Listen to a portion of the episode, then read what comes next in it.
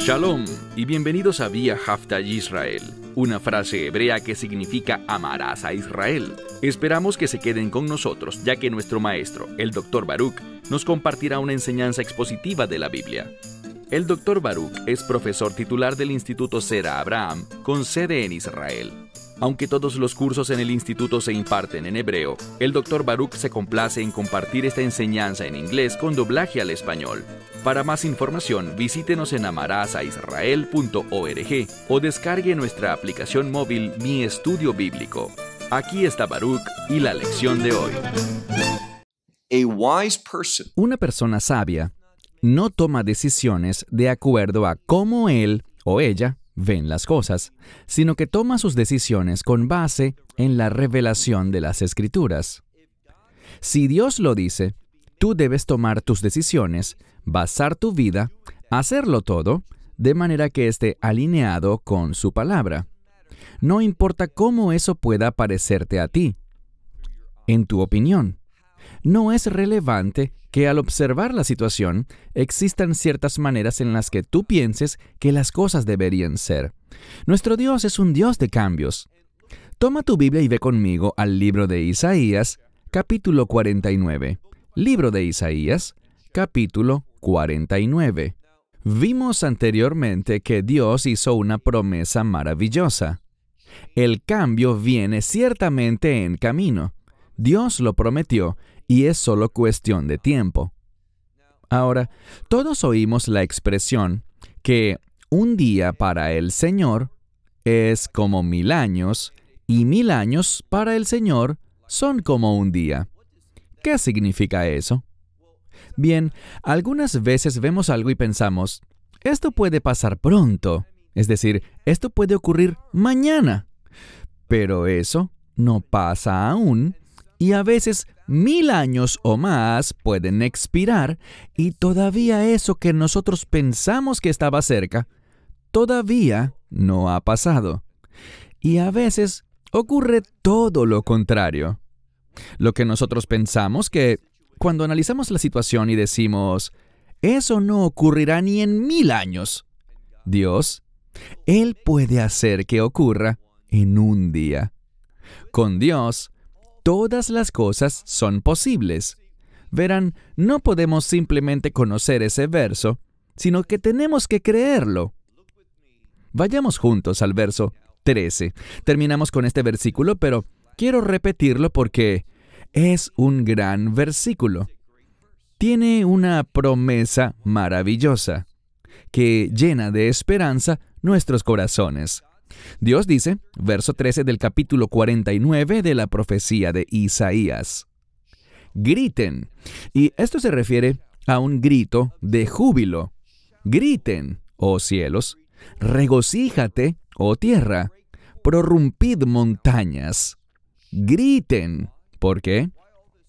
¿Por qué todo este júbilo? ¿Por qué toda esta emoción? ¿Por qué todo este cambio? Porque el Señor ha consolado a su pueblo, a su pueblo de pacto. Con sus afligidos, Él tendrá misericordia. Y la misericordia de Dios produce un gran cambio. El verso 13 concluye con una maravillosa esperanza, una declaración de bendición, un cambio que Dios producirá, un cambio mesiánico. Pero ¿Cómo es recibido esto por el pueblo? Ahora, tenemos que recordar que hay un término, y lo veremos en el verso 14, el término Zion, es decir, Sión. Sión es Jerusalén, pero en un estado redimido, en una condición de reino. Pero eso no ha ocurrido todavía, ni en el tiempo de Isaías, ni en nuestro tiempo actual. Y por lo tanto, noten lo que dice, verso 14. Zion, esa es Sión, dirá, el Señor me ha dejado, me ha abandonado, me ha olvidado. Como quieras traducir esta palabra, la Azov. Así es como la gente en Jerusalén, que será llamada Sión, en esa condición de reino, así se sintieron cuando oyeron esto. O sea, Dios hará todas estas cosas maravillosas. Vemos nuestra condición, pero no vemos que eso esté pasando. Así que Dios debe habernos dejado. Él nos ha abandonado. Entonces dice algo más. Vemos este término. Adonai. Es un paralelo. En la primera ocasión vimos el término Hashem, ese nombre sagrado para el Señor, Yud-Hei Vav-Hei. Y ahora vemos el término Adonai escrito aquí. Y dice, y el Señor, es decir, Adonai, me ha abandonado. Entonces el pueblo sentía que el Señor los abandonó, que los dejó. Y Adonai, que es ese mismo Dios, los ha olvidado. Así es como la gente se siente. Y noten la respuesta de Dios ante esta declaración. Leemos ahora el verso 15. Una mujer a sus hijos olvidará. Por el contrario, dice, ella tendrá misericordia de los hijos de su vientre. Ahora, Dios dice, eso es lo que nosotros esperamos, pero incluso si ésta los olvidase, yo no me olvidaré de ti. No es algo que jamás suceda. Desafortunadamente que una madre ignore a sus hijos o que los abandone, que haga estas cosas, que no sea fiel, que no demuestre amor. Es inusual, pero sucede. Mas aquí dice, yo nunca, esa es la intención, yo no me olvidaré de ti. Verso 16. He aquí, sobre mis... Y este término es el término kapaim, palmas. Esto es significativo porque allí fue por donde los clavos que atravesaron su carne, por allí fue por donde pasaron. Y aprendemos algo y es lo siguiente. Aprendemos que Él hizo esto por su pueblo de pacto, tanto los del antiguo como los del nuevo pacto, porque de tal manera amó Dios al mundo. Y dice aquí, a la luz de esto, de nuevo verso 16, dice, He aquí, sobre mis palmas, literalmente sobre las palmas, yo te he grabado tus murallas. Bien, ¿qué son murallas? Son lugares de vigilancia, no solo para vigilar al enemigo, sino para vigilar en oración. Y dice, tus murallas, o sea, tus oraciones, están siempre delante de mí, es decir, continuamente delante de mí. Verso 17. Dice, tus hijos, varones, hablando de los hijos de Israel, pero dice, hijos varones, ¿por qué? Porque es una generación diferente, no en el tiempo de Isaías, sino más adelante. Dice, tus hijos varones rápidamente, apresuradamente, de una manera rápida, ellos dejarán, ¿qué? Ellos dejarán la destrucción y también dejarán, y esta es otra palabra que significa ruinas, destrucción, calamidad, hablando de algo que produce escombros. Y dice, tus hijos varones, de ruinas y de destrucción, ellos saldrán. ¿Por qué eso es importante? Significa que ellos son tus hijos, pero ellos experimentarán algo diferente. Ellos, ahora mismo, viven en ruinas, pero en el futuro, tus hijos dejarán todo eso. ¿Por qué? Porque ellos experimentarán la restauración del Señor verso 18.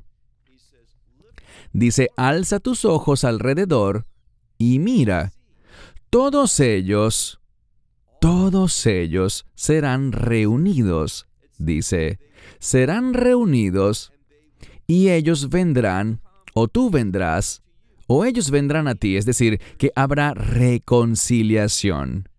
Habrá una reunificación del pueblo de Dios todos los que creían en la promesa, en aquel tiempo, en el tiempo de Isaías, ellos experimentarán esa generación, esa generación de reino, ellos serán unificados. Dios reunirá en una sola a las distintas generaciones en su reino. Entonces dice, alza tus ojos alrededor y mira a todos estos. Ellos se han reunido y vendrán a ti. Vivo yo, esta frase es un juramento, vivo yo, declara el Señor. Es decir, mientras que yo viva, y eso es cierto siempre, sabemos que Dios no tiene principio ni fin, es eterno. Dice, mientras viva, en otras palabras, declara el Señor, todos ellos serán como un ornamento.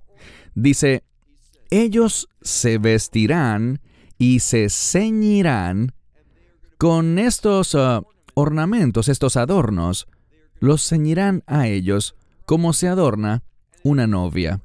Y si tú has visto, por ejemplo, una novia de Teimán, es decir, una novia yemenita, su vestimenta, simplemente búsquenlo en internet. Novia yemenita, y verán allí estas vestimentas de novia, muy diferentes, con toda clase de adornos y decoraciones. Y Dios dice, esto es lo que te pasará a ti.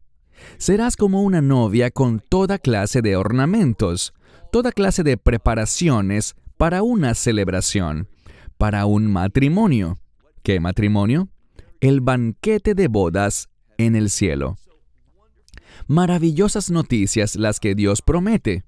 Verso 19.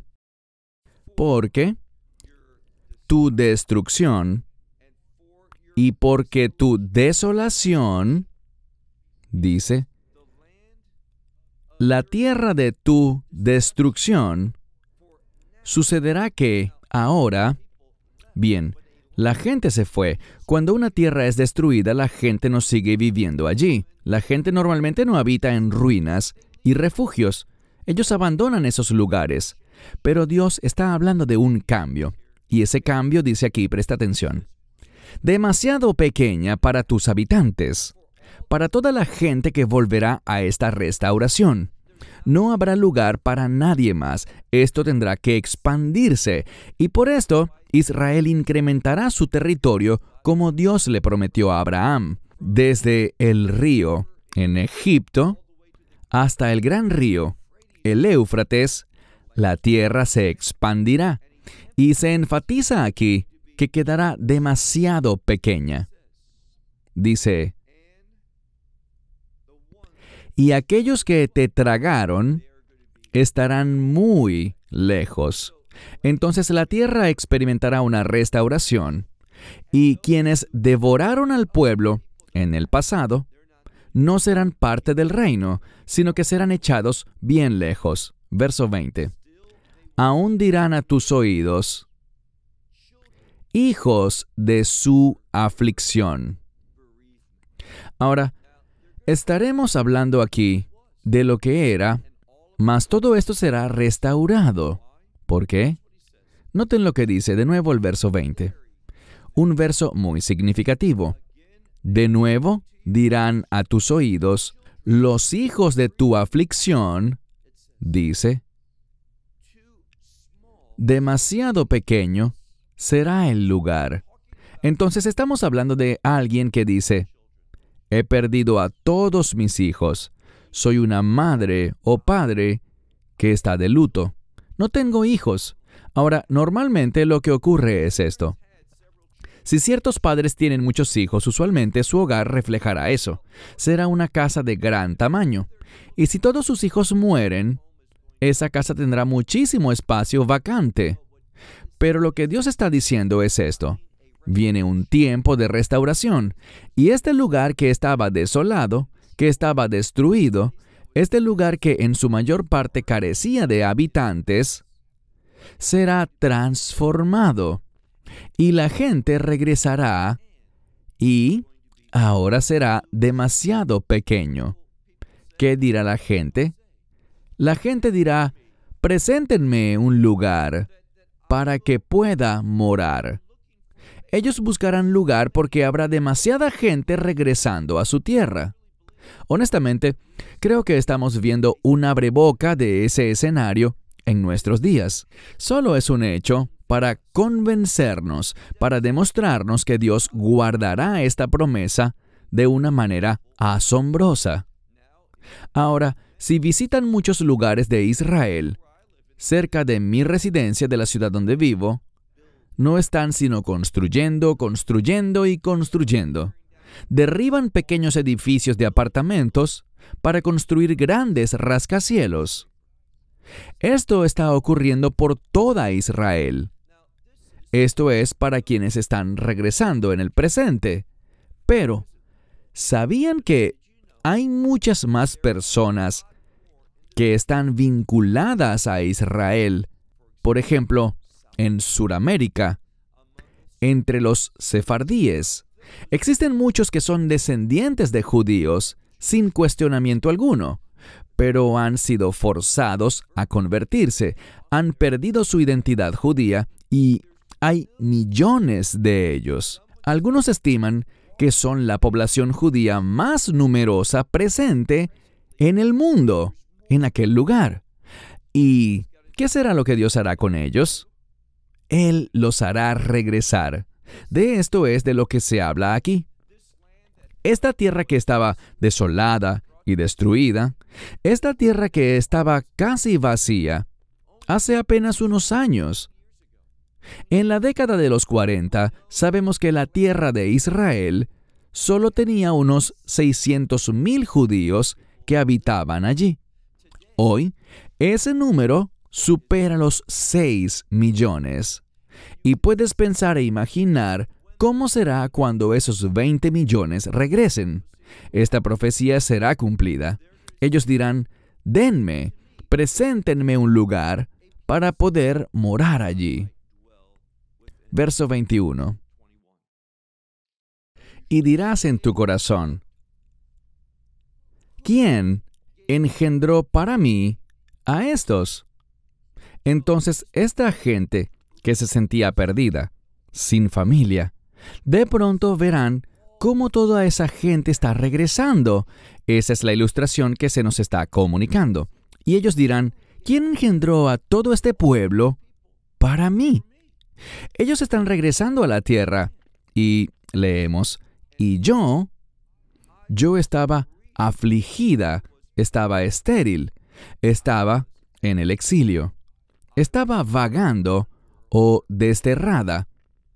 A estos dice, ¿quién los crió? He aquí, yo, y la implicación es, yo pensé que me había quedado sola ¿De dónde salieron todos? Y esto tiene que ver con la promesa de Dios. Habrá una gran congregación del pueblo judío que regresará a esta tierra. Y, como dije la semana pasada en nuestro estudio, esto está ocurriendo ahora, pero, en última instancia, esta gran restauración, este gran regreso del exilio, será concretado por el propio Yeshua. Ahora, aprendamos un principio bien directo, y es el siguiente. Existen muchos que se hacen llamar creyentes, pero yo lo dudo.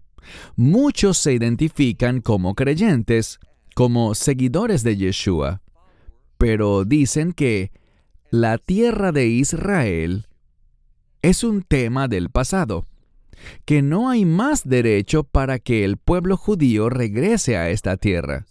Esa no es la voluntad de Dios. Yo soy seguidor de Yeshua, dicen ellos. Bueno, este es el problema. Yo no creo que ellos sean seguidores de Yeshua, a quien normalmente llaman Jesús. Existen muchos supuestos, no todos, pero existen muchos supuestos cristianos, palestinos, y ellos están en contra de que el pueblo judío venga a la tierra. Pero si leen Mateo 24, 31, será el Mesías mismo quien comande a sus ángeles para que vayan y traigan a los elegidos. Y no está hablando allí de creyentes, está hablando de los hijos de Jacob. Así es como el Mesías utiliza el término elegidos en los evangelios. Pablo utiliza este término con otro sentido, pero Yeshua está hablando de las ovejas perdidas de la casa de Israel. Entonces, ellos regresarán y el Mesías está a favor de esto, por lo que sus seguidores deben estarlo también. Verso 22. Así dijo el Señor Dios. He aquí, yo tenderé a las naciones mi mano. ¿Por qué? Bien, esta es una manifestación del Evangelio, de lo que sufrió el Mesías, de las heridas en sus manos. Él manifestará esto a las naciones, tal como dice Mateo 24:14. Allí dice, antes del fin, este Evangelio del reino será proclamado a todo el mundo como testimonio a las naciones. Eso es lo que dice la Escritura. Y a los pueblos, aquí hay un paralelismo, poesía hebrea. ¿Cuál es el paralelo de las naciones? Pueblos. Dice, yo levantaré mi estandarte o bandera. Se trata de un asta y se refiere en este contexto a la cruz. Ellos tendrán entendimiento de la cruz. Este es el cumplimiento de Mateo 24:14. El Mesías lo hará. Y dice, yo, literalmente, tus hijos serán traídos en brazos y tus hijas serán cargadas sobre los hombros, en referencia a Dios, haciendo posible el regreso de los exiliados.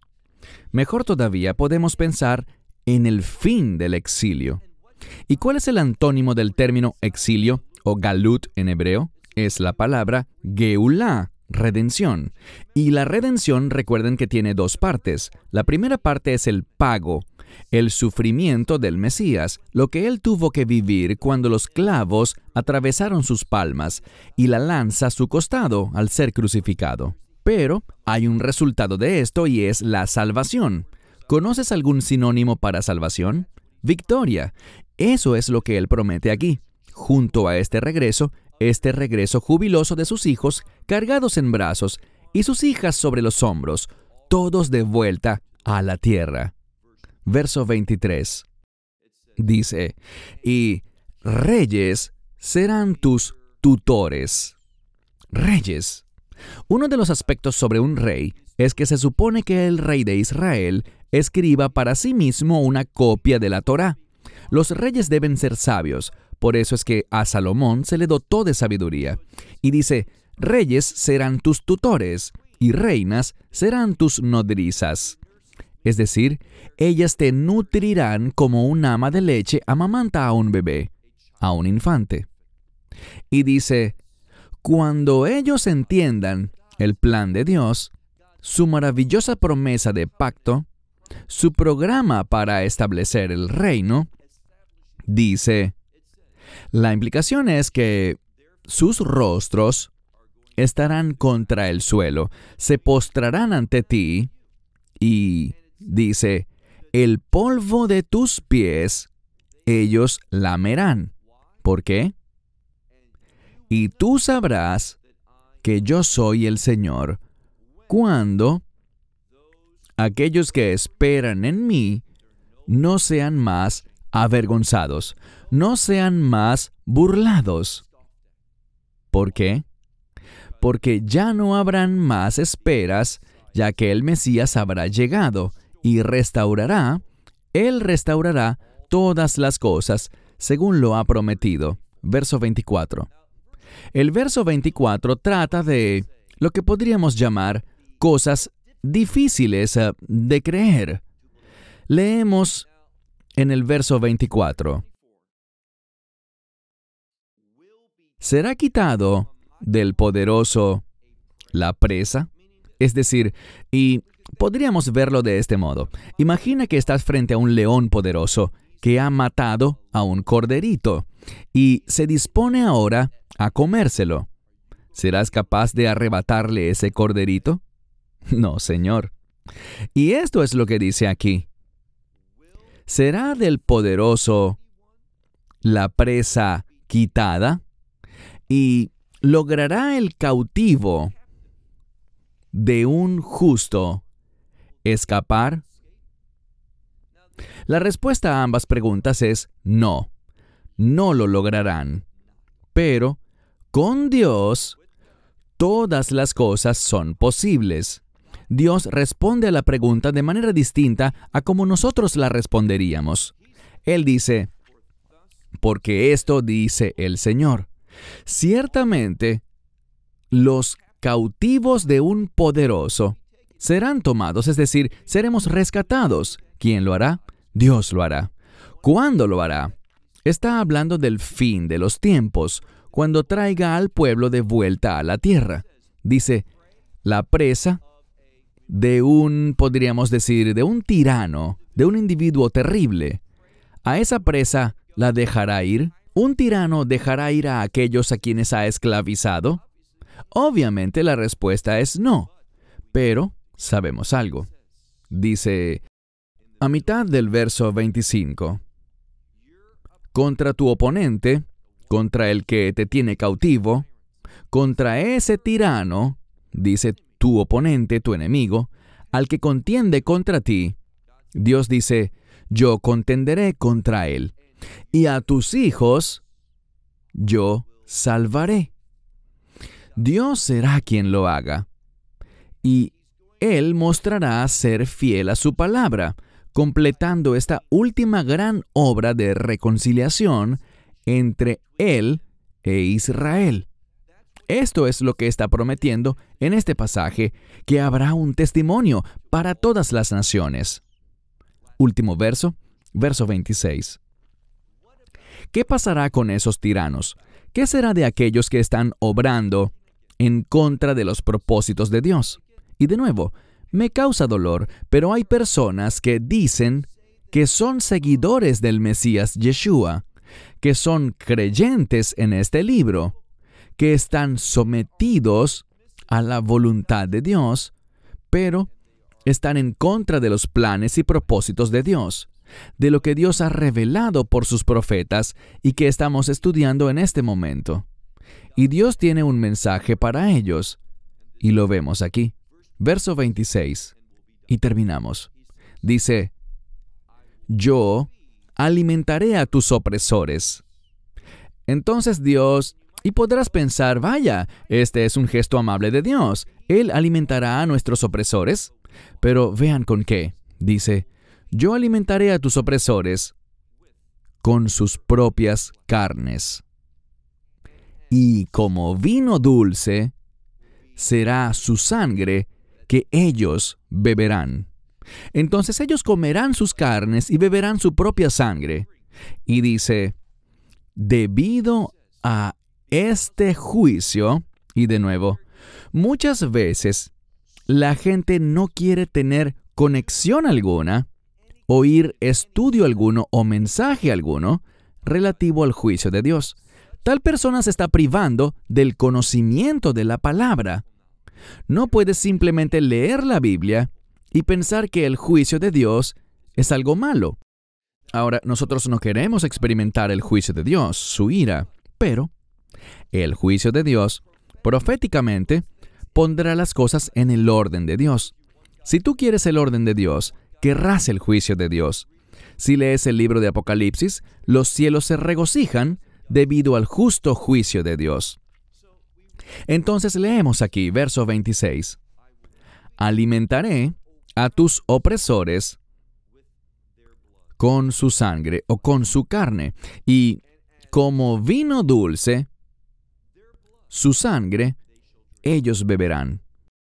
Y ellos, ¿quiénes son ellos?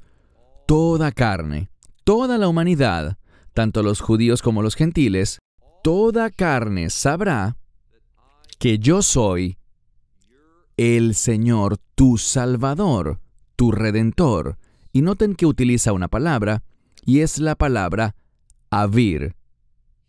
Aquí, en este caso, es traducida en hebreo moderno como caballero, es decir, como un caballero de la mesa redonda del rey Arturo, alguien de gran estatus, alguien noble y correcto, alguien que se conduce de una manera digna y adecuada, alguien que defiende la justicia. Y lo que dice aquí es que Dios esto puede estar hablando sobre el Hijo de Dios, el Mesías.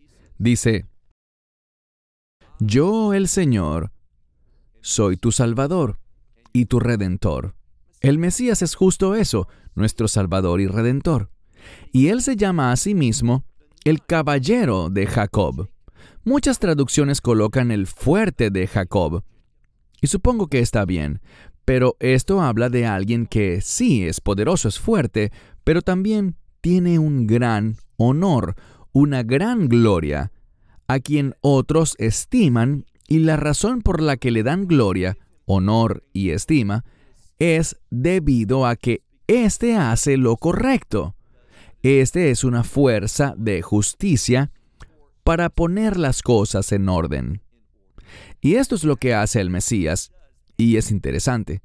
Si oyen a muchos, hablamos de esto la semana pasada, si creen la falsa enseñanza de que el nombre significa, el nombre de Jacob significa suplantador, engañador o tramposo, ¿no es interesante que un verso que se refiere y habla del Mesías, él se ha llamado el caballero, el dignificado de Jacob? Debemos ser correctos bíblicamente. Debemos estudiar, y si estudias esta palabra de la que proviene el nombre de Jacob, encontrarás que, en efecto, significa a alguien que persigue los planes de Dios, y eso es lo que el Mesías en última instancia hará. Por esto es llamado el caballero de Jacob, porque él persigue los planes de Dios y él los lleva a cabo. Él es el instrumento de salvación y estoy hablando de salvación, no solo del pago de la salvación, sino del resultado de la misma, que es el reino de Dios. Shalom desde Israel. Shalom from Israel. Esperamos que te hayas edificado con el mensaje de hoy y lo compartas con otros. Te invitamos a seguir nuestros estudios cada semana por este canal y por el portal de YouTube de Amarás a Israel. También puedes descargar nuestra aplicación móvil gratuita Mi Estudio Bíblico. Finalmente, para obtener más información sobre nosotros, visita nuestra web amarasaisrael.org, donde encontrarás otras conferencias de Baruch en audio, video y texto. Hasta el próximo programa. Que el Señor te bendiga en Yeshua Hamashiach, Jesús el Mesías, mientras caminas con Él. Shalom desde Israel.